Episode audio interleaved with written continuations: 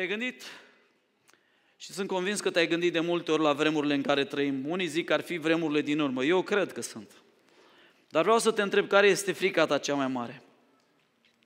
Ai frica că îți vei pierde slujba, siguranța, sănătatea, neliniște multă, sau că nu vei ști, n-ai o siguranță că vei rămâne credincios lui Dumnezeu până la sfârșit? Care este frica care te domină și care îți stăpânește viața? Într-adevăr, în vremurile din urmă sunt multe avertismente în Evanghelii, dar și în epistole, și unele dintre cele mai tranșante sunt uh, avertismentele Domnului Isus Hristos din Matei 24, acolo unde spune Domnul Hristos în Matei 24, băgați de seamă să nu vă înșele cineva, fiindcă vor veni mulți în numele meu și vor zice, eu sunt Hristosul și vor înșela pe, dragii mei, pe câți vor înșela? Mai tare, nu puțin. În vremurile din urmă vor fi înșelați mulți. Se vor scula, spune Scriptura, se vor scula. Mulți proroci mincinoși și vor înșela pe mulți și din pricina înmulțirii fără de legii, dragostea celor mai mulți se va răci. Versetul 24, că se vor scula Hristoși mincinoși și proroși mincinoși. Că se vor scula Hristoși mincinoși și proroși mincinoși. Matei 24, 24, îl țineți minte, 24, 24, 24, 24. Că se vor scula, citim împreună, Hristos și proroci vor face semne mari și minuni până acolo încât să înșele, dacă va fi cu putință, chiar și pe cei aleși. Iată că diavolul, acest mincinos, acest stăpân al întunericului, acest înger care a căzut din cerul, el nu se mulțumește doar ca să înșele lumea întreagă. El vrea să înșele, dacă va fi cu putință, chiar și pe cei aleși. Chiar și pe cei care cred, chiar și pe ucenicii Domnului Isus Hristos. Așa de mare va fi dezinformarea în vremurile din urmă încât vor încerca să înșele chiar și pe cei ales. Sunt convins că vor înșela pe mulți. Asta e o certitudine. Întrebarea din seara asta care o am este, te va înșela și pe tine? Ia-ți o secundă și gândește-te. Vei fi și tu unul dintre cei înșelați care îți vei întoarce urechea după șoaptele diavolului? Care îți vei întoarce urechea după proroși mincinoși care vor face semne mari și minuni? Dragul meu, crede-mă, dacă Evanghelia ta este o Evanghelie a semnelor și a minunilor, vei fi înșelat. Dacă Evanghelia ta este o Evanghelie a prorocilor, vei fi înșelat. Dacă Evanghelia ta este o Evanghelie a prosperității și a plăcerilor, Dumnezeu face totul pentru mine să mă simt eu bine, vei fi înșelat. Repet, dacă Evanghelia ta e o Evanghelie a semenelor și a minunilor, a experimentalului, vrei tot timpul să experimentezi, vei fi înșelat. Spunea unul din păstorii proeminenți că dacă diavolul va veni cu siguranță, îi va fi ușor, cel puțin în una dintre mișcările creștine, și anume mișcarea carismatico-penticostală, să înșele pe mulți, pentru că aici oamenii cred în semne și minuni. Dar nu toate semnele și minunile vin de la Dumnezeu. Faptul că vezi pe cineva că face un semn sau o minune, nu înseamnă că ăla este și purtătorul adevărului. Hristos n-a zis, veți cunoaște după semne, minuni și daruri, ci veți cunoaște după roade care vorbesc de caracter.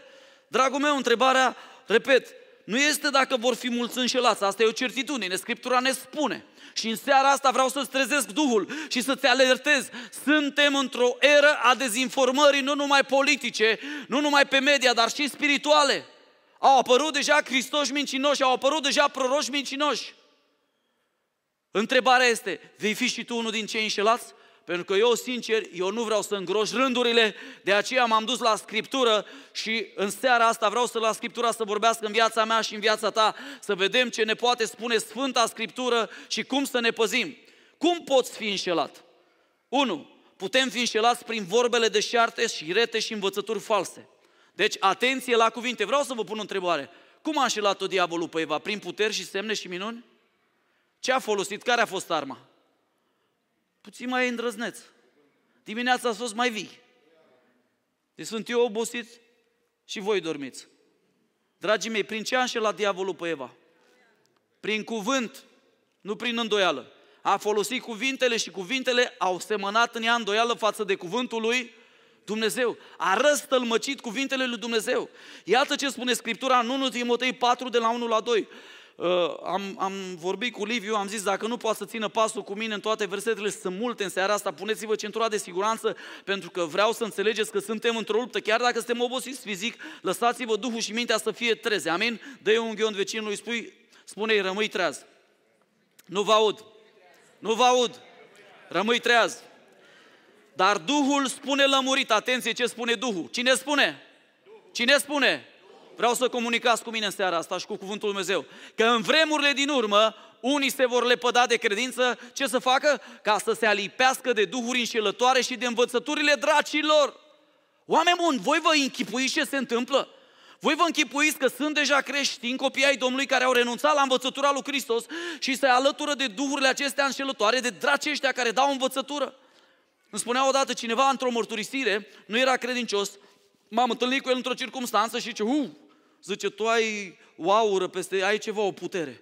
Zic, nu sunt eu, e Dumnezeu. Și zice, fii atent, măi, ce, ce, ce, ce, ce mi se întâmplă, zice, măi, și că am nevoie să vorbesc cu cineva, zice, ești psiholog ceva? Zic, nu, nu sunt psiholog. Ci fii atent, eu am o voce care o aud și ăsta mă învață să fac numai lucrurile. Și de câte ori le fac, îmi dau seama că sunt contrar Bibliei. Oare cine crezi că îl învață? Duhuri înșelătoare și învățăturile dracilor. Te-ai pus vreodată întrebarea că dracii au învățăturile lor? Voi știți că dracii știu să dea învățătură? De aia spune Scriptura în 2 pentru 2, feriți-vă că în mijlocul vostru se vor ridica proroși, învățători, minci noși. Și prin cine lucrează demonii? Vine așa un drăcușor pe aripi la tine, pe mătură și zice, vreau să-ți dau o învățătură stricăcioasă. Așa face. Dar cum vine? Cu șiretlic. Șarpele cum lucrează? Șiret. Vine prin om. Vine printr-un om. Dar Duhul spune lămurit, cu alte cuvinte, e 100% e o certitudine. Că în vremurile din urmă, atenție, recitesc, 1 și 2, unii se vor lepăda de credință. De ce se vor lepăda? De credință ca să se alipească de duhuri înșelătoare, de învățăturile dracilor, atenție, abătuți de fățărnicia unor oameni care ce fac vor? Pesc. Vezi tu că, vă, că dezinformarea sau înșelarea va veni prin cu finte. Vorbesc ce minciuni însemnați cu fierul roșu în însuși cugetul lor. Efeseni 5 de la 6 la 7, Efeseni 5 de la 6 la 7. Nimeni să nu vă înșele cu vorbe de șarte. Iată că cum poți fi înșelat. În primul rând prin cuvinte. Vine cineva și spune, ei, auzi, noi facem din astea și din alea și fai, să vezi ce se întâmplă și ce spectaculos. Și tu ești impresionat imediat, firea ta, wow, putere. Dragul meu, nu toată puterea e de la Dumnezeu. Biblia spune că magii Egiptului până la un moment au făcut aceleași minuni ca și Moise, până într-un moment în care au zis, opa, de aici e degetul lui Dumnezeu, de aici noi nu mai putem face nimic. Nimeni să nu vă înșele cu vorbe de șarte, și din pricina acestui lucru vine mânia lui Dumnezeu peste fiecare neascultării. Dar de ce numește Biblia fiei neascultării? Ce nu ascultă ei? S-au abătut de la cuvânt. De fiecare dată când te abați de la cuvânt și îți creezi o doctrină ta, o filozofie de viață separată de cuvântul lui Dumnezeu, devii un fiu al neascultării și îți atrage asupra ta mânia lui Dumnezeu. Iată că noi putem fi înșelați prin vorbe. Deci atenție la ce ascultați, atenție la vorbe, atenție la predici, atenție la ce ascultați pe YouTube. Nu, orice, ci, nu oricine stă pe o platformă de, de ține și predică numele lui Dumnezeu, lui Hristos. Poate să folosească numele lui Isus. Tu trebuie să discerni mesajul, trebuie să discerni mesagerul, trebuie să discerni Duhul și să testezi Duhul care vorbește cu tine. Amin? Apoi putem fi înșelați prin prorocii false. Ieremia 29, de la 8 la 9. Căci așa vorbește Domnul oștirilor, Dumnezeul lui Israel. Citim împreună. Nu vă lăsați amăgiți de prorocii voștri care sunt unde? Oameni buni, unde erau? În mijlocul lor, pe prorocii falși, voi credeți că stau la baruri? De ce să numesc proroci falși? Unde stau? În mijlocul bisericii. Și ce fac ăștia? Care sunt în mijlocul vostru, nici de ghicitorii voștri, n-ascultați nici de visătorii voștri, ale căror vise voi le pricinuiți. Citești cuvântul Domnului și nu-ți place. Mă duc la, la proroc. Am o cauză să poate. Dar tu știi că trăiești în păcat, tu știi că nu asculți de cuvânt, tu știi că ești un fiu al neascultării și mergi la proroc. Și să roagă prorocul, nu-ți dă ce vrei, mergi la alt grup, mergi la alt grup până când nimerești. Și zici, aha, e Domnul. Dragul meu, tu poți să pricinuiești într-un proroc din ăsta fals și să-l faci să-ți prorocească exact ceea ce tu vrei să auzi. Ascultă-mă, orice abatere de la cuvântul lui Dumnezeu este păcat. Orice abatere de la cuvântul lui Dumnezeu este neascultare. Mai am un, un verset care vreau să-l citesc aici la proroci. Cum v-am spus, am o, am o pasiune enormă pentru, pentru lucrarea profetică și pentru proroci, la pentru prorocul adevărat care este cuvântul lui Dumnezeu. Amin? Deuteronom 13, de la 1 la 3, și mai șocant. Dacă se va ridica în mijlocul tău un proroc sau un visător, citim împreună, care îți va vesti un semn sau o minune. Următorul verset. Și se va împlini semnul șocant, șoc, sau minunea aceea despre care s-a vorbit el zicând, haidem după alți Dumnezei. Deci semnul se împlinește, dar zice, haidem după alți Dumnezei. Haide la alt proroc, haide la alt grup, hai la altă doctrină, hai la altă învățătură. Ce spune acolo? Pe care tu nu-i cunoști. Să le slujim? Următorul verset. Să n-asculți cuvintele acelui proroc sau visătorului de vise, căci Domnul, Dumnezeul vostru, vă pune la încercare ca să știe dacă iubiți pe Domnul vostru din toată inima voastră și din tot sufletul vostru. Cu alte cuvinte, dragul meu, orice proroc care vorbește altceva, un cuvânt care contrazice pe Dumnezeu cuvântului, este un proroc fals. Odată a zis cineva, a făcut o minune la un grup din ăsta clandestin pe lângă biserică într-un oraș. Da? A făcut o minune și toți au zis, wow! Mă duc la grupul ăla, că am auzit că atunci când se roagă ăștia levitează. Și ăla era un proroc fals, te-a condus pe tineria într-o erezie, fiecare din ei și-a pierdut mântuirea, acum sunt în droguri, sunt pe contrasens, acum fac păcate, trăiesc o viață de păcat. De ce? Pentru că ei au fost extraordinar de încântați de puterea acestui om, fără să-i verifice roadele, fără să-i testeze Duhul. Vezi când îți zice prorocul, știi ce le-a zis prorocul? Începe să veniți aici la grup. Eu o să vă arăt care e calea. Nu contează, nu, nu trebuie să mergeți la biserică. Lasă bisericile, sunt prea instituționalizate. Acolo conduce un păstor, acolo nu știu ce. Veniți aici să vedeți ce putere, să vedeți ce. Și ușor, ușor ea îndepărtat de la Hristos. Vezi dacă se întâmplă minunea. Dar îți spune, hai după alți Dumnezei, hai după alte metode. Hai să încercăm o altă cale decât Hristos.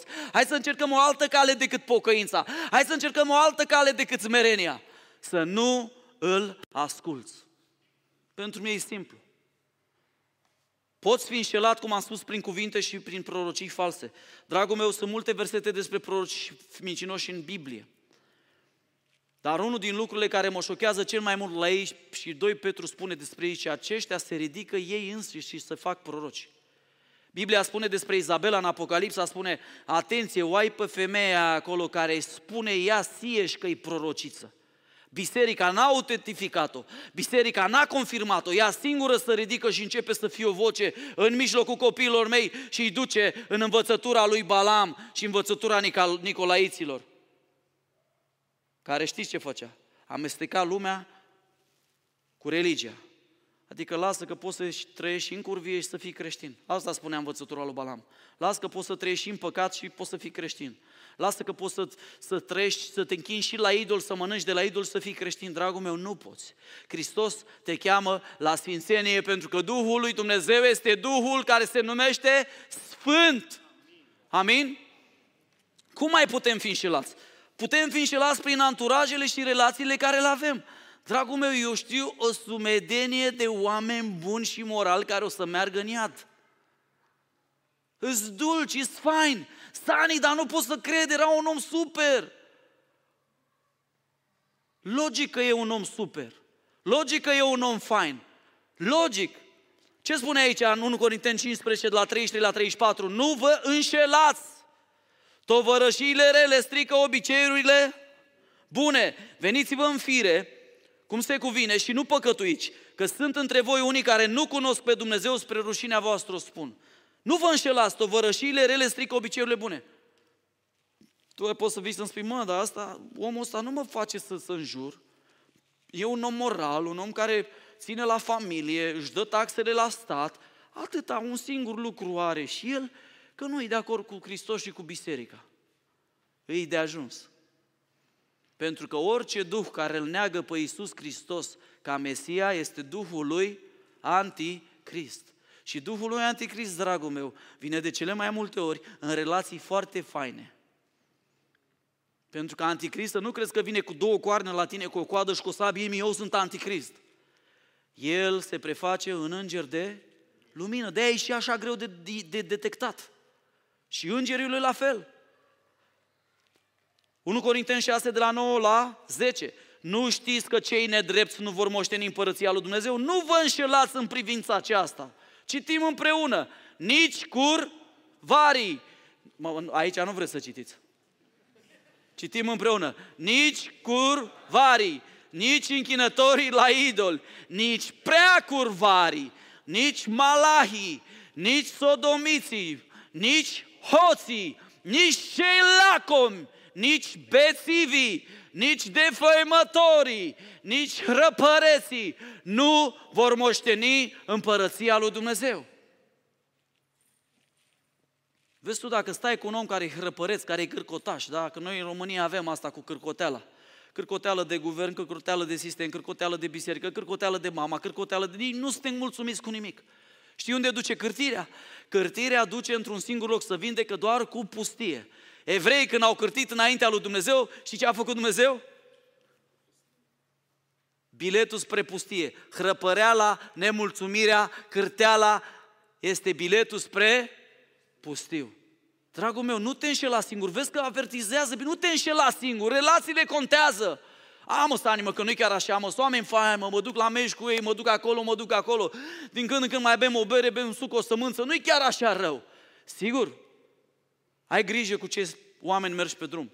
Pentru că tovărășiile rele strică obiceiurile bune și rău nu înseamnă rău în sensul ăla că omul ăla e rău, ci faptul că nu-L are pe Hristos și n-a ales calea lui Hristos, îmi spune aceea, mă, eu nu trebuie să-L aleg pe Dumnezeu să fiu om bun.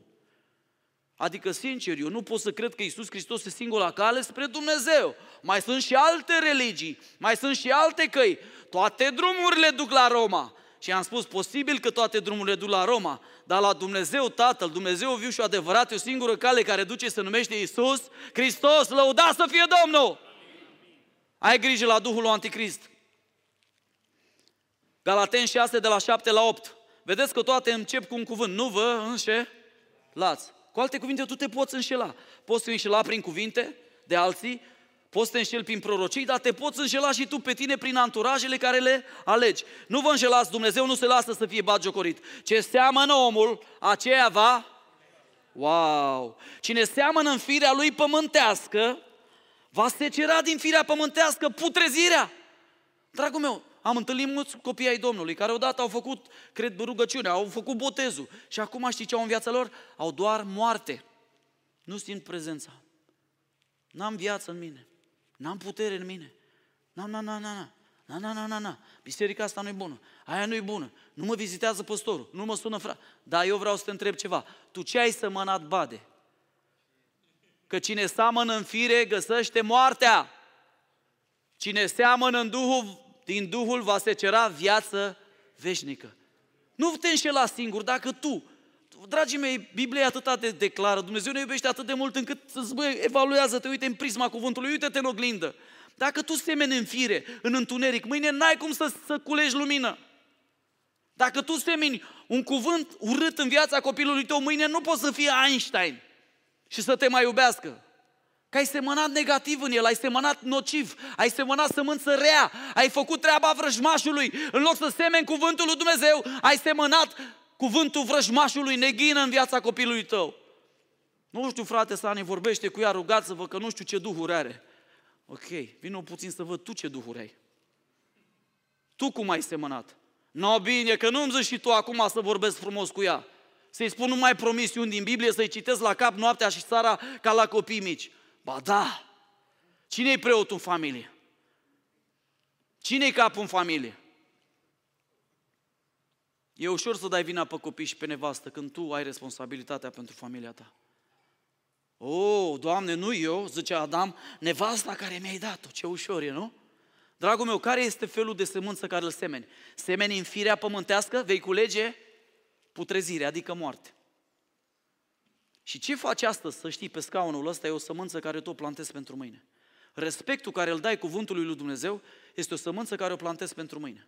Faptul că îți lași mintea acum să plece și zici, băi, dar ce strigă ăsta la mine, cine să crede? Dar ce nu mai el știe Scriptura, dar ce eu nu văd scris în Biblie? Știi ce faci? Pui o sămânță pentru ziua de mâine și mâine nu te mai întâlnești cu sanitran, că te întâlnești cu sămânța care ai plantat-o de nepăsare, de ignoranță, că ți-ai închis urechile la cuvântul Lui Dumnezeu și după aceea zici, dar Doamne, ce ai cu mine? Ți s-a pus pata? Nu, Dumnezeu zice, asta ai semănat ieri. Și acum mănânci. Vrei o altă recoltă mâine? Cine vrea o altă recoltă? Hai să vă întreb altă întrebare. Sunteți mulțumiți cu roadele care le culegeți astăzi? Că dacă nu ești mulțumit cu roadele care le culegi, trebuie să schimbi sămânța. Și Biblia spune să începi să semeni cuvântul lui Dumnezeu. Amin? În tine, în mintea ta, în mintea soției, în mintea copiilor, în bunici și cu orice persoană cu care te întâlnești. Vă spun o experiență frumoasă. Am întâlnit odată un om care de câte ori mă întâlneam cu el, semănam cuvântul și nădejde din el. Și când mă întâlneam cu el, știți ce spunea?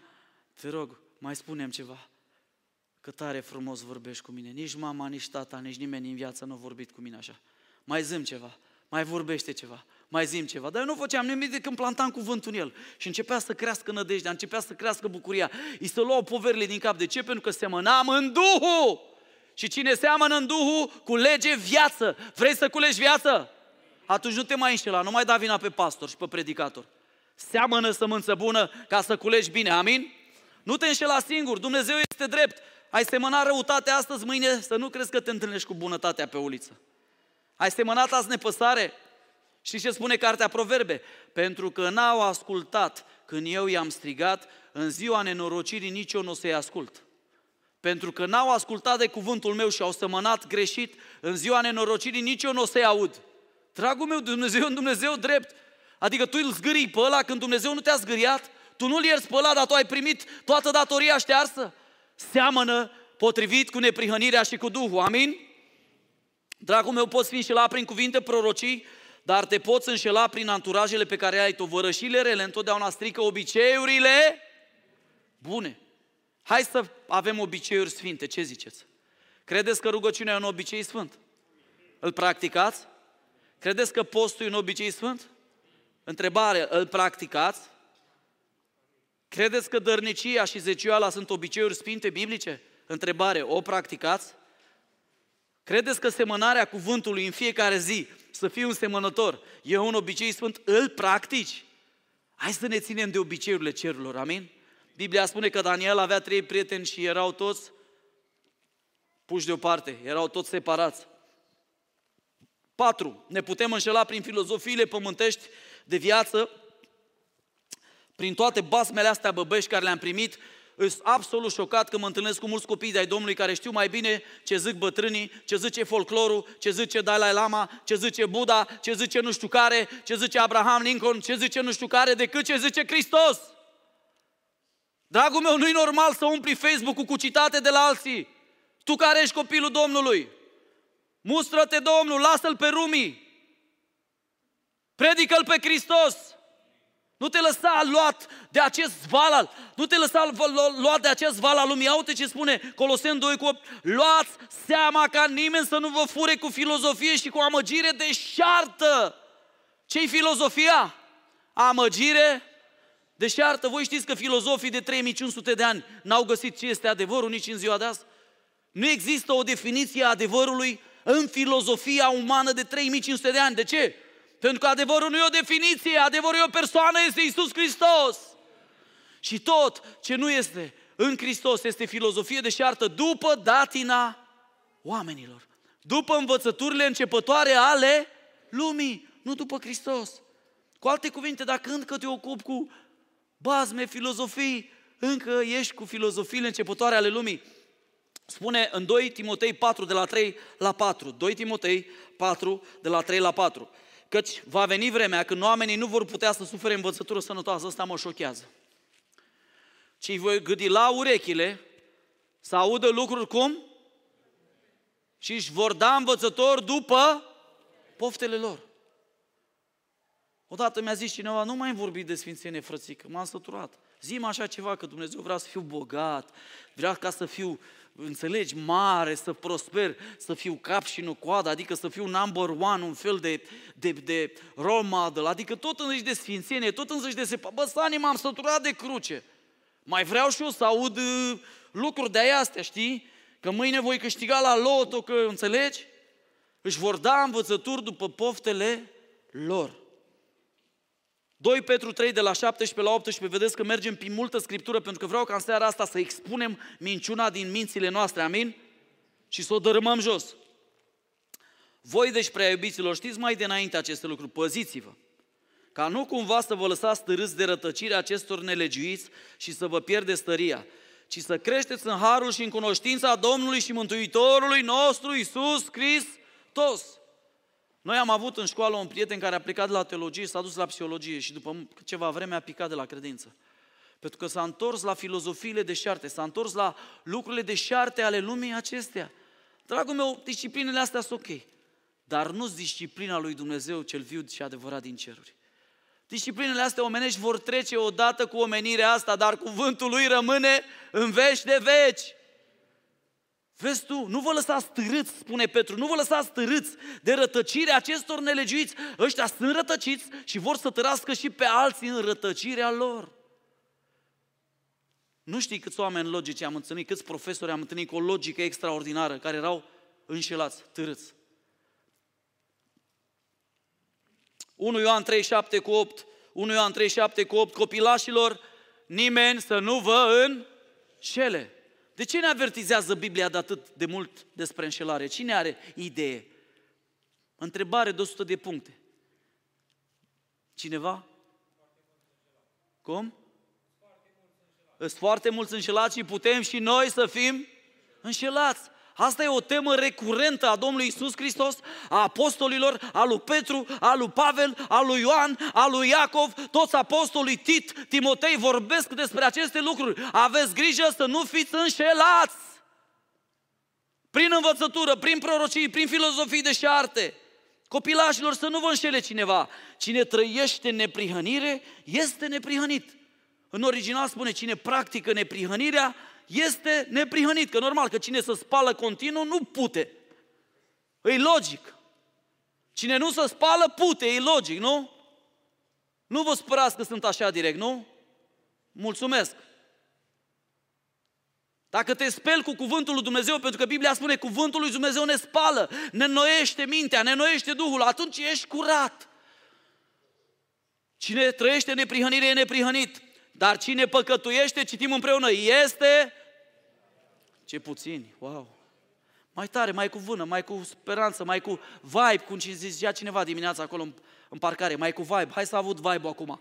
Cine păcătuiește este de la... Și Fiul lui Dumnezeu s-a arătat să nimicească lucrările diavolului. Dragul meu, ți-ai pus chestia asta în minte, că atunci când trăiești o viață de păcat și perseverezi în păcat, Fiul lui Dumnezeu va distruge păcatul și odată cu păcatul și pe tine? Pentru că El a venit să distrugă lucrările diavolului și dacă tu devii o lucrare a diavolului în loc să rămâi o lucrare al Dumnezeu, îi bai! Hristos nu vrea să te distrugă, vrea să te salveze, dar tu singur te duci la distrugere, tu singur te duci pe drumul mâniei lui Dumnezeu. Putem fi înșelați prin vorbe de șarte, cum am spus, prin prorocii false, anturaje nepotrivite, filozofii pământești. Apoi mai putem fi înșelați prin înșelăciunea păcatului, spune Scriptura. Evrei 3 cu 13. Îndemnați-vă unii pe alții, citim, în fiecare zi, câtă vreme se zice, pentru ca niciunul din voi să nu se împietrească prin ce? Prin înșelăciunea păcatului. Tu știi că păcatul noi are o putere a lui. Are o energie a lui, are, are, are o viață a lui păcatul ăsta. El te poate înșela. De aia spune Scriptura în Isaia, Că mai aud pe la biserici, pe unde mai merg și prin alte, eu mă încred în inima mea. Inima mea spune asta. Dragul meu, nu mă încred în inima mea. Mă încred în cuvântul lui Dumnezeu. Pentru că inima este nespus de înșelătoare. Inima deja a fost înșelată de păcat. N-am cum să mă încred în inima mea. De asta mă încred în principiile cuvântului lui Dumnezeu. Că dacă aș face ce e în inima mea, ar fi vai și amar de sanitrancă mă încred în inima lui. Păcatul înșeală, să știi. 1 Petru 2, de la 1 la 2, mulțumesc Liviu, ești pe fază. Le pădați, dar orice răutate, orice viclejug, orice fel de prefăcătorie, de invidie, de clevetire și ca niște, citim împreună, prunci născuți de curând, să doriți laptele duhovnicesc și curat, pentru ca prin el să creșteți spre mântuire. Atenție că sunt mulți filozofi din ăștia care merg prin biserici și predică că odată mântuit pentru totdeauna am mântuit. Dragul meu, mântuirea se poate pierde, spune Scriptura. În vremurile din urmă mulți vor fi înșelați și vor lepăda mântuirea. Pavel vorbește de Ermogen, vorbește de, uh, de Alexandru de Filet care și-au pătat cugetul și au căzut din credință, au căzut din har. Vorbește de Galaten care au căzut din har. Nu te păcăli singur. Da, mântuirea are mai multe etape. Ai crezut prin harul lui Dumnezeu și ai fost mântuit și acum crești în mântuire și la capăt va fi trupul tău mântuit. Vreau să te întreb, crești prin, în, spre mântuire, prin cuvântul și laptele duhovnicesc? Sau ești toată ziua pe Dumnezeu Google să vezi ce zice Google? Sau cum zicea cineva, Google.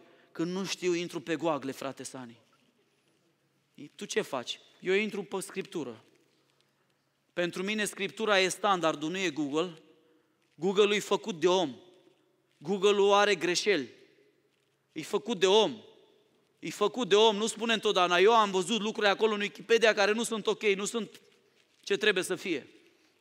Greșește și capitale de țări câteodată. Dar Scriptura spune întotdeauna adevărul. Apoi, nu suntem înșelați doar prin vorbe, prin prorocii false, prin anturaje nepotrivite, prin filozofii lumești sau înșelăciunea păcatului, atenție, dar mai suntem înșelați și prin faptul că rămânem doar la teorie. Suntem buni teoreticieni. Voi ați observat că pocăiții cam știu ce au de făcut. Și în general românii sunt ortodoxi de 2000 de ani. Eu, dragilor, eu m-am născut ortodox, dar v-am spus, nu m-am născut ortodox, m-am născut păcătos. Ne naștem în păcat, așa spune Scriptura. În păcat m-a zămislit mama mea. Și suntem buni la teorie. Eu și când eram în gașcă știam versete biblice. Știam ce zicea popa la biserică. Și mama mea știa, și frații mei știau, și tatăl meu știa. Și cam tot românul știe cam ce Dumnezeu ar vrea și ce așteptări are. Problema e că românul a inventat o vorbă cu care să tot scuză și nu-și asumă responsabilitatea. E, teoria ca teoria, dar practica ne, ne omoară. Ia uite ce spune Scriptura, dragul meu. Și vreau să spun o întrebare astăzi. Tu ești un împlinitor al cuvântului sau un impostor? Unul care te prefaci și mimezi credința, mimezi pocăința, dar când ești pe ușă îți continui să străiești viața așa cum vrei tu și îți place ție. Iacov 1 cu 22. Fiți împlinitori ai cuvântului, citim împreună, nu numai ascultători, înșelându-vă singuri. Ce spune Scriptura? Că în momentul când tu nu împlinești Scriptura, te înșeli singur. Adică te înșeli, te îmbeți cu apă rece, cum să spune.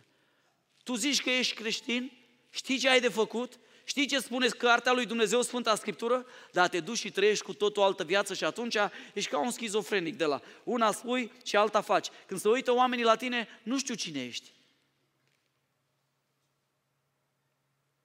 Spunea unul, zice așa, știi, mai religios. Păi zice, eu sunt uh, cu grecii greci, cu iudeu iudeu, cu clujanul clujan, cu maramul. Dragul meu, Dumnezeu spune, una din, din poruncile care e, Scriptura le spune până înaintea poporului Israel, spune așa, Shema Israel, Adonaihu Elohei, Eloheinu Edonai Ehad. Domnul Dumnezeul tău este unul singur, nu-i mai mulți. Noi de multe ori, ca la market schimbăm fețele. Ce faci bine? Fai, super, pe val, frate. Și tu ești praf. Dragul meu, ești un împlinitor sau un impostor? Pentru că dacă doar citești și nu faci, Biblia spune că ești un impostor, că te înșeli singur. Și păcat. Ia uite ce mai spune Scriptura în 1 Ioan 4 cu 6, citim împreună. Noi însă suntem din Dumnezeu. Cine cunoaște pe Dumnezeu ne ascultă. Cine, este din Dumnezeu, cine nu este din Dumnezeu nu, nu ne ascultă. Și aici citim împreună. Prin aceasta cunoaștem Duhul adevărului și Duhul rătăcirii. Vreau să, să, să, să dai un test simplu. Mie asta îmi place la Scriptură, că Dumnezeu nu m-a mințit niciodată, îmi spune întotdeauna adevărul sănic, că nu te minți. Dacă te rămâi la teorie, te înșel singur. Și dacă te înșel singur, vezi ce Duh lucrează în tine. E Duhul adevărului sau Duhul rătăcirii? E Duhul lui Hristos sau Duhul celui rău? Pentru că Duhul rătăcirii știi ce spune? A, mă, ce fain o predica păstorul astăzi. hai mergem să ne continuăm viața. Asta spune Duhul rătăcirii. Ai ascultat cuvântul și n-ai luat nicio decizie. Și te duci și trăiești exact cum vrea mușchiul tău, cum să spune. Exact cum îți dictează mintea ta. Cineva spune, eu nu vreau să fiu forțarnic. Am auzit ce eu predicat, dar eu nu vreau să fiu forțarnic față de sentimentele mele. Eu dacă simt așa, așa fac. Eu ce mi în gușă sunt și încă pușă, sau cum e vorba aia. Ce e în gușă și încă pușă. Dragul meu, dacă ar fi să ascult după îndemnurile firii mele, știi unde eram acum? Eram la 3 metri sub pământ putrezit sau cel partea mai, mai bună, scenariu mai bun, sigur la închisoare. Dar noi nu suntem chemați să ascultăm de Duhul rătăcirii, ci de Duhul adevărului. Și Duhul adevărului nu ți se manifestă prin proroși, omule. Duhul adevărului este în cartea lui Dumnezeu, este în Duhul Sfânt. Cuvântul tău este adevărul.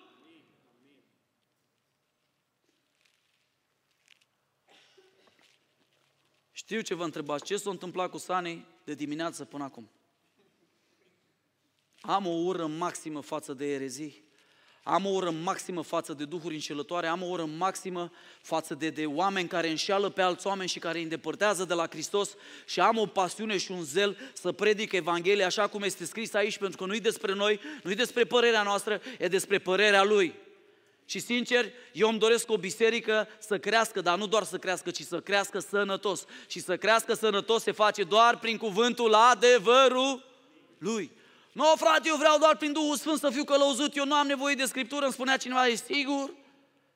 Dacă Duhul spune adevărul, păi Duhul a scris Scriptura, îi se spune Duhul adevărul lui. Duhul și Hristos sunt una. Mai este un punct și vreau să fiți atenți, e probabil cel mai șocant pentru mine când am citit. Ne putem înșela, bineînțeles, putem fi înșelați prin cuvinte și rete înșelătoare, învățături false, prorocii false, înșelați prin anturaje nepotrivite, sper că vi le-ați notat în mintea voastră, înșelați prin filozofii care sună extraordinar de bine, dar nu duc niciunde, spune Pavel, n-au niciun rod. Apoi înșelați prin înșelăciunea păcatului, ne putem înșela noi înșine, că știm cuvântul, dar nu facem, avem teoria, dar nu avem practica, dar mai e ceva. Ce ziceți de înșelați de Dumnezeu? Cum? Dimineața mi-ai predicat că e păstorul cel bun. El este păstorul cel bun. El este dragoste, dar e și foc mistuitor. El este miel, dar este și leu. El este miel, mielul care s-a jertfit, dar vine ca judecător. Ia uite ce spune Scriptura aici, dragul meu, în 2 Tesaloniceni 2 de la 9 la 12, când am citit pasajul ăsta, era efectiv să, să, să, să cade pe scaun. Și am zis, Doamne, Iisuse, nu mă lăsa. Ați auzit cântecul ăla, Doamne, nu mă lăsa? L-a scris un om în disperare când și-a dat seama că poate fi înșelat. Ia uitați ce spune aici, 2 Tesaloniceni 2, de la 9 la 12. Arătarea lui, adică anticristului, se va face prin puterea satanei. Cu tot felul de... N-am auzit. Semne și puteri mincinoase. Wow, există puteri mincinoase? V-am spus, nu orice putere, nu orice miracol vine de la Dumnezeu și cu toate amăgirile nelegiuirii. Deci diavolul își va arunca în luptă toate amăgirile posibile pentru cei ce sunt pe calea pierzării. Pentru că ce au făcut? N-au primit dragostea adevărului ca să fie mântuiți. Următorul verset. Citim împreună, șocant. Din pricina aceasta, că n-au primit adevărul, Dumnezeu le trimite o lucrare de rătăcire ca să creadă o minciună. Dragul meu, mintea mea nu face sens. Și am stat și am stat și am stat, Doamne, stai puțin, stai, stai, stai. Capul meu e prea mic, e prea mic, ce se întâmplă aici? Și Domnul mi-a spus, lucrarea de rătăcire vine ca și o judecată peste ei, pentru că în ziua cercetării n-au primit, ce n-au primit? Dă-ne un verset mai înainte, te rog. Pentru că toți cei ce n-au crezut adevărul, nu, nu, un verset mai înainte, te rog. Aici ajungem după. Mai, 10. O, o luăm încet, nu-i problemă. Pentru că n-au primit dragostea adevărului ca să fie ce? Mântuiți. În momentul când tu refuzi acest cuvânt și spui că tu primești direct de sus, ești deja în înșelăciune. Odată mi-a spus cineva ce m-a șocat, vă spun sincer și acum sunt șocat după 20 de ani. S-a uitat la mine și mi-a spus, eu nu pot greși. Când tu începi să te crezi reperul sfinților, reperul pocăiților, singurul reper din cartierul tău, ești deja pe marginea prăpastiei. Dragul meu, cunoaștem în parte și prorocim în parte, spune Scriptura. Doar Dumnezeu știe tot tabloul. Noi toți putem fi înșelați și toți putem greși. De asta nu avem încredere în noi. Noi avem încredere în predicarea lui Hristos și a cuvântului Său. Amin? Eu nu am încredere în părerile mele, că părerile mele nu contează, vă spun sincer. Ce contează e ce spune tata, ce spune păstorul cel bun. Următorul verset, te rog. Din pricina aceasta Dumnezeu le trimite o lucrare de rătăcire ca să creadă. Eu vreau să te întreb și să fiți tranșani și sinceri. Până acum ne-au înșelat uh, vorbările deșarte, tovărășiile, păcatul, am trecut prin toate etapele, filozofiile, ne-au înșelat, ne-au înșelat, ne-am înșelat noi înșine, dar eu vreau să vă spun, din alea mai pot scăpa. Dacă îți trimite Dumnezeu întuneric peste viața ta, când Dumnezeu își retrage, că nu El trimite, dar își retrage bunătatea când te vede că tu ai luat-o cu alt stăpân la drum de mână, care se numește Duhul rătăcirii. Și Dumnezeu își retrage mâna. Ce se întâmplă cu tine? O să mergi într-un întuneric din care probabil nu o să mai ieși niciodată. Dragul meu, ascultă-mă, nu vreau să te sperii. Sunt momente când Dumnezeu te cercetează și îți înmoaie inima. Am auzit de multe ori oameni care mi-au spus, au venit la sfârșit la mine și au zis, am simțit așa cum inima mea să desfăcea, simțeam o cercetare a Duhului, dar ceva m-a ținut. N-am ieșit în față. Și am zis, du-te și vorbește cu păstorul, vorbește cu prezbiterii. Poate nu mai e o altă zi a cercetării. Domnul Hristos stătea în fața Ierusalimului și plângea. Și ce spunea? O, Ierusalime, Ierusalime, cum ai pierdut tu clipa cercetării? Nu vreau să sperii la nim- pe nimeni. Dumnezeu ne iubește. Dumnezeu vrea să ne dea șanse, dar în momentul în care noi luăm cuvântul ăsta și îl călcăm în picioare, când luăm jertfa lui Hristos și o călcăm în picioare și spunem, n-am nevoie de Hristosul tău, atunci e jale, atunci e bai. Următorul verset. Pentru că toți cei ce n-au crezut adevărul, ci au găsit plăcere în nelegiuire, să fie osândiți. Mie mi-e frică, oameni buni, de versetul ăsta. Mie mi-e frică de Dumnezeu. Ascultă-mă, cineva spunea zilele trecute că lui nu-i frică de Dumnezeu. Știi ce am făcut? Am început să mă rog pentru el și am zis, Doamne, ai milă de sufletul lui. Omul ăsta e deja înșelat. Mie mi-e frică de Dumnezeu. Îți spun sincer, da, mi-e frică. Pentru că ai de-a face cu Dumnezeu cerului și al pământului, suntem o fărâmă de nisip în fața Lui. Ne-ar putea spulbera într-o clipă. Și totuși, în dragostea Lui Mare, și-a găsit timp pentru fiecare din noi să-L trimită pe Hristos pentru noi, să facă tot ce îi stă în putință, să ne aducă aproape. Și dacă tu iei jertfa și o calci în picioare, nu mai există nicio altă cale. Nu mai e nicio altă opțiune.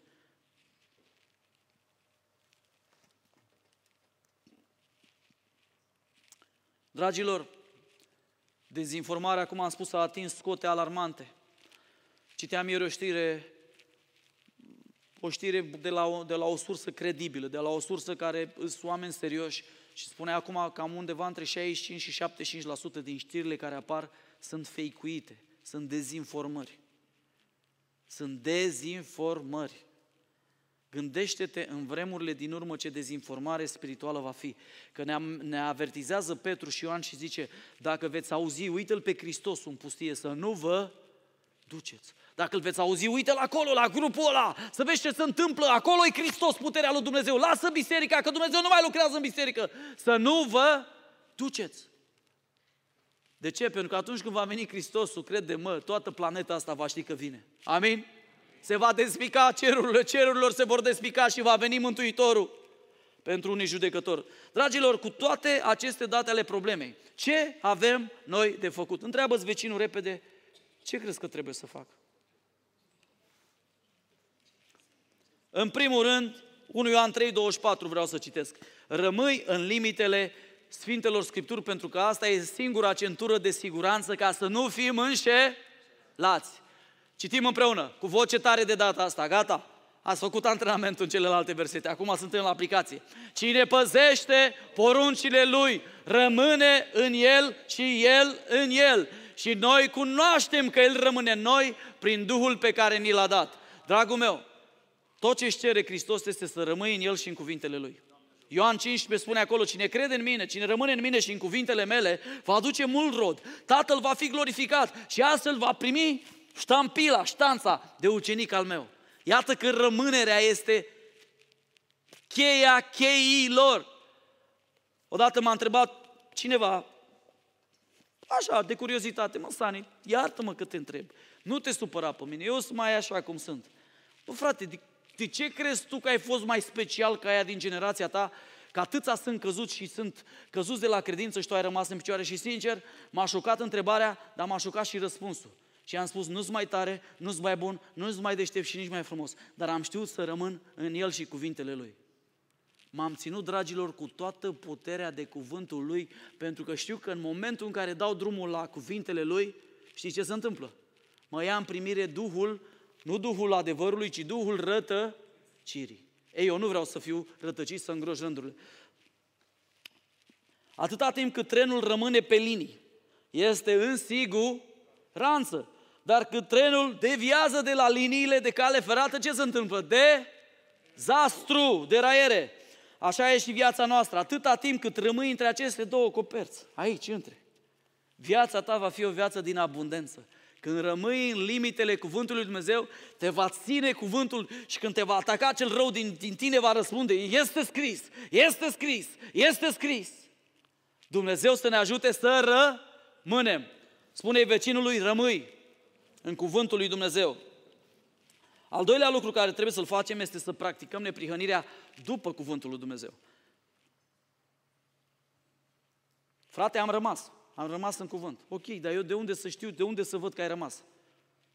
Cum vezi că rămâi? Dacă practici.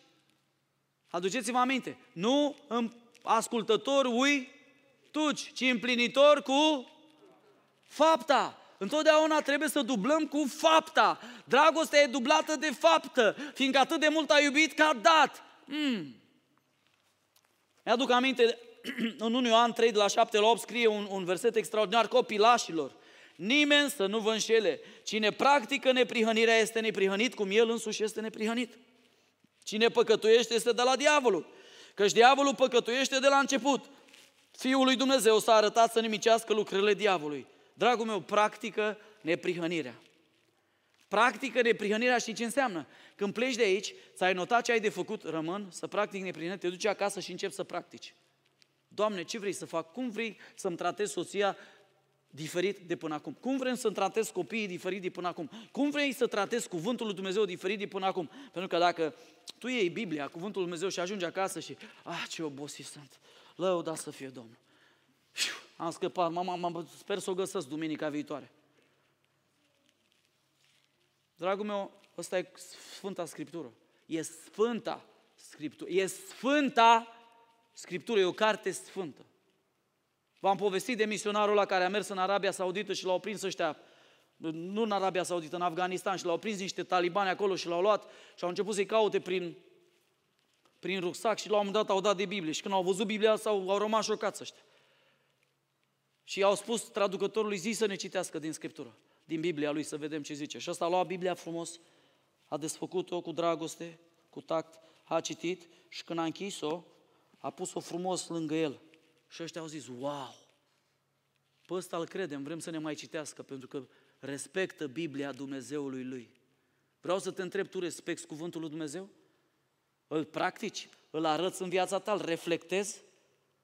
Cine practică neprihănirea. Mi-aduc aminte de unul, uite, acum mi-aduc aminte de unul din cei mai mari basketboliști ai lumii, se numea Kobe Bryant, a murit. Spunea Jordan de el că e al doilea după el sau poate câteodată chiar la nivel cu el. Era un, era un basketbolist bun și la un moment dat el avea niște aruncături care nu-i puteau ăștia să-i le emite și l-au întrebat Kobe, Kobe, da? Cât de mult exersezi toate și retlicurile astea așa, și șmecheriile astea, că impresionezi în lumea, te dai peste cap, faci așa, faci așa, le arunci așa. Și zicea niciodată, zice, I always practice the basis. Întotdeauna practic bazele. Întotdeauna practic bazele. Ălea vin natural. Dragul meu, în fiecare zi practica bazele.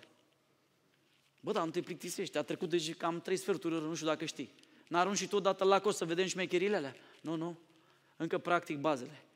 Dragul meu, practică bazele cuvântului lui Dumnezeu. Practică cuvântul lui Dumnezeu. Practică cuvântul lui Dumnezeu. practică cuvântul lui Dumnezeu împreună. Practic și vei vedea că atunci când vei ajunge în circunstanțe șocante, din astea dificile, vei acționa natural pe baza cuvântului și, și tu te vei șoca. Doamne, dar de unde a ieșit asta? Din cuvântul lui Dumnezeu, din practicarea cuvântului zilnic. Amin? Domnul să vă binecuvânteze. Ultimul lucru care trebuie să-l facem, rămânerea în cuvânt, practicarea cuvântului, este să ne iubim aproapele. Wow, wow, wow! Vreau să-mi iubesc aproapele. 1 Ioan 3 de la 14 la 15. E unul dintre cele mai extraordinare versete. 1 Ioan 3. Am zis bine? Stai să verific. Da. Noi știm, atenție, care e testul că tu ai trecut din moarte la viață, că te-ai născut din nou și ești copilul Domnului? Ia uite, care e testul. Noi știm, încă o dată, noi știm că am trecut din moarte la viață pentru că iubim pe frați. Cine nu iubește pe fratele său rămâne în moarte. Următorul verset. Oricine urăște pe fratele său este un ucigaș. Și știți că niciun ucigaș n-are viață rămânând în el. Versetul 16. Noi am cunoscut dragostea Lui prin aceea că El și-a dat viața pentru noi și noi, deci trebuie să ne dăm viața pentru frați. Dragul meu, știi cum știi că ești născut din nou? Știi cum știi cu adevărat, știi unde se vede? Nu numai că rămâi în el și practici cuvântul, dar acum, după ce relația ta cu Dumnezeu se dezvoltă pe verticală, începi să umbli pe orizontal cu confidență și începi să iubești pe frați. Începi să iubești oameni, începi să-L iubești pe aproapele tău și nu ți se mai pare obligație și nu ți se pare greu. De ce? Pentru că dragostea de Dumnezeu întotdeauna trebuie să fie dublată de dragostea de oameni. Pui versetul 14 din nou, te rog frumos. Noi știm că am trecut din moarte la viață. Cum știm? Cine îmi spune mie? Cine îmi dă? Ai un aparat să măsor pocăința? Da. Dumnezeu poate să ne măsoare. Pentru că iubim pe frați. Cine nu iubește rămâne în, în moarte. Tu poate ai venit, ai proclamat, ți-ai luat certificat de pocăit, ai făcut și botezul în apa, da, aici în apă, ai venit, ai făcut totul, ți-ai pus în regulă, dar dacă nu treci la dragostea fa de frați, rămâi în, în moarte. Rămâi în moarte. Următorul verset, mai citim o dată. Oricine urăște pe fratele său este un ucigaș. Dragilor, vreți să fiți ucigași? Știți că orice ură față de aproapele nostru este socotită de Dumnezeu ca și crimă. Știți că niciun ucigaș n-are viață veșnică rămânând în el? Eu nu, nu vreau să îngroș rândurile ucigașilor. Următorul verset. Noi am cunoscut dragostea Lui. Ai cunoscut-o. Ai cunoscut-o. Prin aceea că El și-a dat viața pentru noi. Vezi, Dumnezeul nostru n-a rămas la cuvinte. A practicat dragostea. A trecut la fapte. Întotdeauna cuvântul lui Dumnezeu e dublat de faptă. El și-a dat viața pentru noi. Și noi, deci, Trebuie să ne dăm viața pentru frați. Dragul meu, nu fi înșelat singur. Dacă vii la biserică și doar atâta faci și trec ani pe lângă tine și tu nu iubești, pe aproapele tău te înșeli singur. Dacă vii la biserică și continui să trăiești în păcat, te înșeli singur. Venitul la biserică e primul pas, dar nu-i de ajuns. Ascultarea cuvântului e al doilea, dar nu-i de ajuns. Trebuie să încep practica cuvântului lui Dumnezeu și iubirea față de frați. Cercul trebuie să fie complet. Mi-aduc aminte o poveste care vreau să vă spun despre înșelăciune foarte, foarte... Probabil una din primele povești care le-am auzit de la tatăl meu, care era profesor de istorie. Eu aveam tot timpul întrebări și pe el îl frustram de multe ori, dar mi-aduc aminte că odată mi-a povestit despre Troia. Ați auzit de cetatea Troiei? Grecii au încercat să cucerească Troia 10 ani de zile. 10 ani. Când și-au dat seama că nu pot să depășească armatele Troiei și zidurile lor, care erau atât de înalte și de bine făcute, au intrat în disperare. Însă unul din generalii greci i-a venit în minte un plan. Și a făcut un cal din lemn, au spart bărcile, au construit un car din lemn, au băgat soldați în carul acela de lemn și restul armatei grecești a început să se depărteze cu bărcile ca și cum ar pleca din golful ăla. Troienii când au văzut, wow, zeii ne-au făcut un ca două. Și au tras pe butuci calul troian în ce? Tate. În timp ce dormeau troienii liniștiți noaptea, grecii s-au coborât din calul troian, au deschis porțile și știți finalul. Cetatea a fost starsă, orice om și femeie a fost omorât. Legenda spune că au scăpat un prinț și prințesa lui, nu se știe sigur, istoria nu confirmă asta, dar a fost un dezastru pentru ei. De ce? Pentru că n-au verificat, n-au trecut cu laserul, nu și-au aprins radarele, pur și simplu au luat și au înghițit mărul otrăvit, așa cum facem noi, nu verificăm. Dar, dragul meu, Dumnezeu vrea să nu fii înșelat în vremurile din urmă. Biblia spune, testați duhurile, testați prorociile, testați oamenii, testați sursa. Nu orice sursă de pe internet și de pe YouTube, că zice creștină, e creștin, dragul meu. Sunt trupe seculare care cântă muzică seculară, n-au nicio treabă cu Dumnezeu, cărora psihologii americani le-au zis, băi, treziți-vă că 35% din piața americană sunt pocăiți. Scrieți și voi un cântec de Isus și de Moise. Și sunt trupe cărora numele nu vreau să le dau acum, care au scris o melodie despre Moise și despre Isus. Ba unii au mers până acolo că au scris un cântec despre Iahve. Evreii nu-i pronunță numele din respect. Ăștia și-au permis să-i pronunțe numele. Și toți pocăiții mei din America, wow, creștini, frate. Și-au luat mărul otrăvit. Și rând pe rând au început să cadă, pentru că începând să asculți muzica aia, filozofia și mentalitatea ta, a, sinapsele tale neuronale au început să fie schimbate. Și ai început să crezi minciuni. Și minciuna vine de la unul singur, diavolul care a fost de la început mincinos și tatăl minciunii. Dragul meu, ferește-te de calul troian. Calul troian este acum aici, prezent, în lumea noastră.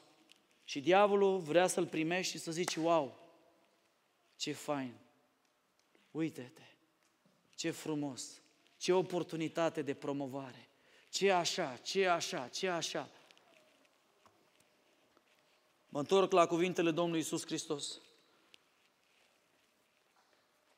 Aveți grijă să nu fiți înșelați. Vreau să te întreb de curiozitate. Care este calul tău troian? Îmi spunea odată cineva, zice, mă, Sani, sunt convins că ai experimentat la fel ca mine când aveai vârsta aia. Când te-ai întors la Dumnezeu, nu știai multe, erai amețit, aveai confuzie, nu știai că erai și ortodox și cu ocultul și cu vrăjitoria și cu aia și cu aia. Și, și cu filozofia ta, tu profesor, aveai capul Bă, zic, într-adevăr, eram varză călită, dar nu de aia de Cluj. Eram dezastru. Și ce sunt sigur că ai avut lupta asta. Și bă, nu știu cum să fac, că de fiecare dată sunt păcălit de același păcat, mă. Parcă diavolul mi-l tot învelește în altceva și mi-au aceeași țeapă. Care e calul tău, Troian? Unde este punctul la unde diavolul te atacă întotdeauna și te doboară? și îți dărâmă cetatea. Tot ce construiești, trăiești, uh, cum să zic, drama meșterului Manole. Tot ce construiești cu Dumnezeu, vine diavolul și do- doboară prin păcat mâine. Și iar te simți condamnat, și iar te simți apăsat, și iar te simți descurajat. Ah, mamă, la mine nu lucrează. Descoperă și dă-i foc! Dă-i foc acelui cal troian. Nu-l primi în viața ta.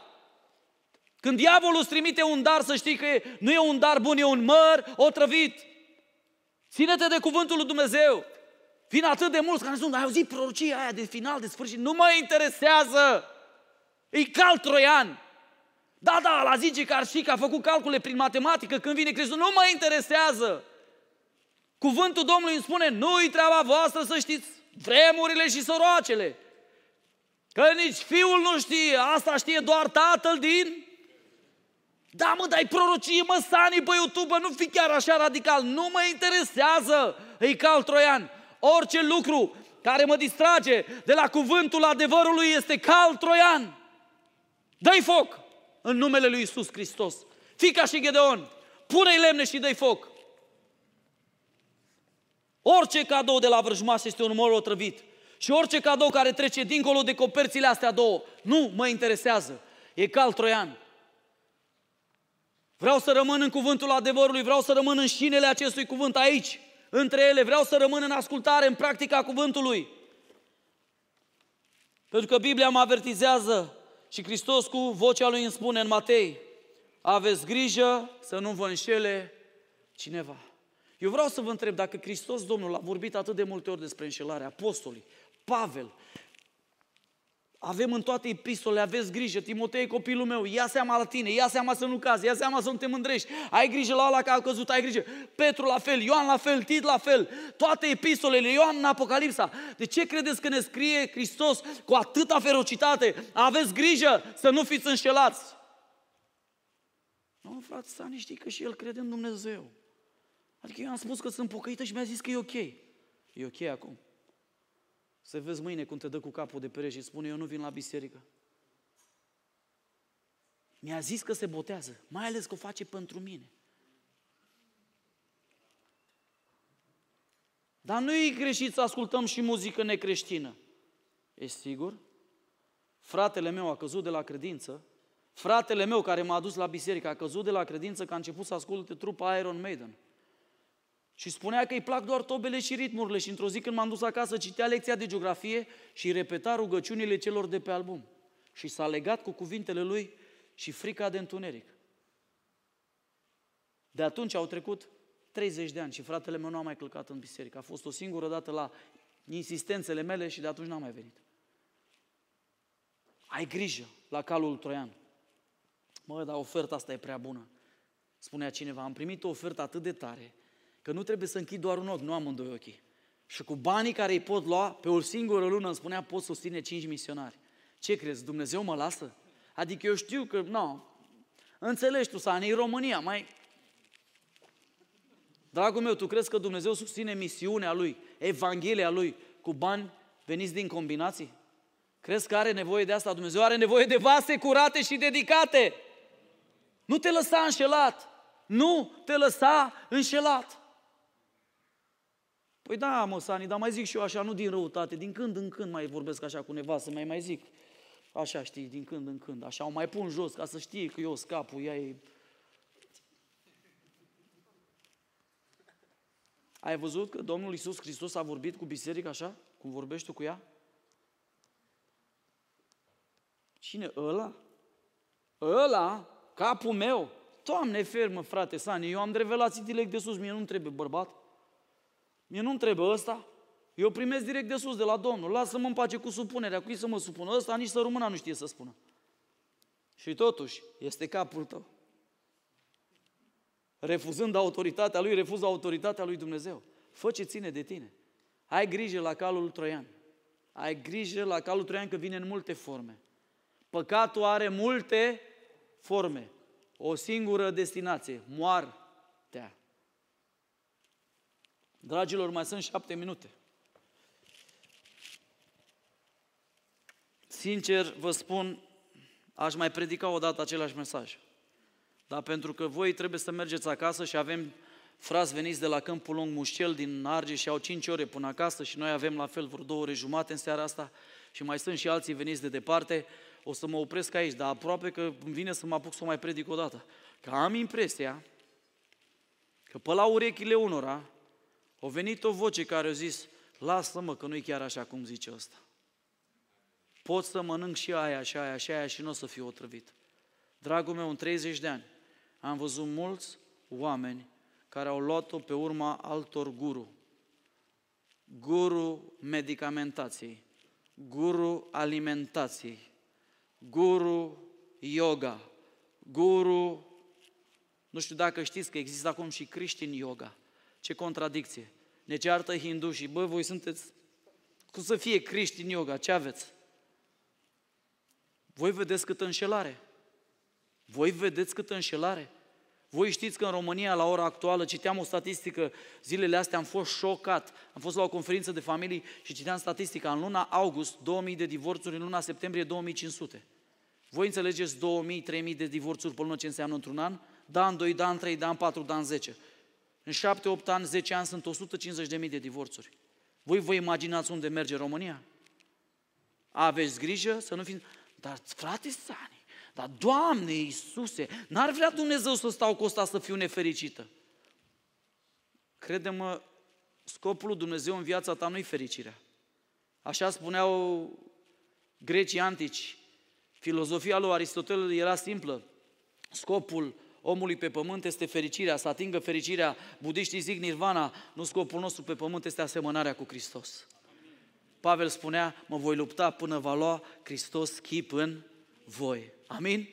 Dragilor, haideți să avem grijă și să veghem unii asupra altora. Dacă îl vezi pe fratele tău că înceapă să meargă pe la grupuri din astea ciudate și practica lui de la practica cuvântului lui Dumnezeu începe să fie practica, a, a, era cineva și, și când mă apropii de final, credeți-mă, era cineva care a început să meargă la un grup din ăsta parabisericească și, bă, nu, mă, nu, mă, când mă întâlneam cu el, păi omul lui Dumnezeu, să-i spunem Gigi, a zis așa, la fiecare patru vorbi, omul lui Dumnezeu Gigi a spus așa. Da, da, omul lui Dumnezeu, eu spuneam din Biblie, el spunea omul lui Dumnezeu Gigi, ce a spus? Omul lui Dumnezeu Gigi mi-a spus așa.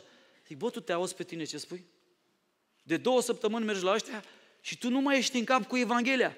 Pentru tine reper a devenit omul lui Dumnezeu Gigi. Dacă are Dumnezeu, nu știu. Că dacă te îndepărtează de la adevăratul Dumnezeu, e clar că e Duhul rătă cirii. Dar fratele meu a zis de Isus. Și dracu zice de Isus.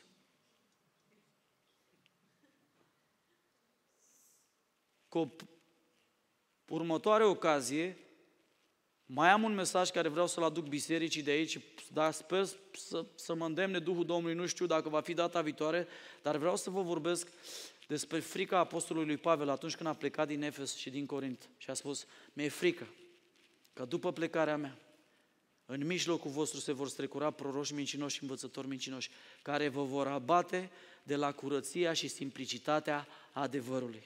Dragul meu, credința e simplă. Credința nu e complicată. Eu mă duc la aia Sani, știi de ce? Că ea mă pun să fac o grămadă de lucruri, nu ca voi. Voi îmi spuneți doar să crezi, să împlinesc cuvântul. E simplu, frate, prea simplu. Și mai spune Pavel acolo, aveți grijă să nu fiți înșelați. Pentru că vor veni la voi și vor predica un alt Isus, un alt Duh, o altă Evanghelie. Sunt mulți Hristoși mincinoși predicați astăzi pe pământ, dar unul singur este adevărul. Hristosul Bibliei. Și când Hristosul care tu îl predici sau îl auzi de la altul predicând, nu dă cu Hristosul Bibliei, să știi că ăla e un Hristos fals. Când Duhul care crezi că te-a trimis pe tine la nu știu ce grup să-ți părăsești nevasta, cum spunea unul, mie mi-a vorbit Duhul să mă las, frate, și să mă duc în lumea largă. Un alt profesor de-al meu la facultate a venit la mine și mi-a spus, uite ce prorocie am primit. Să-mi las nevasta că nu are daruri de lucrare și să-mi iau una cu daruri de lucrare. Și Duhul Sfânt o zis cu da și amin.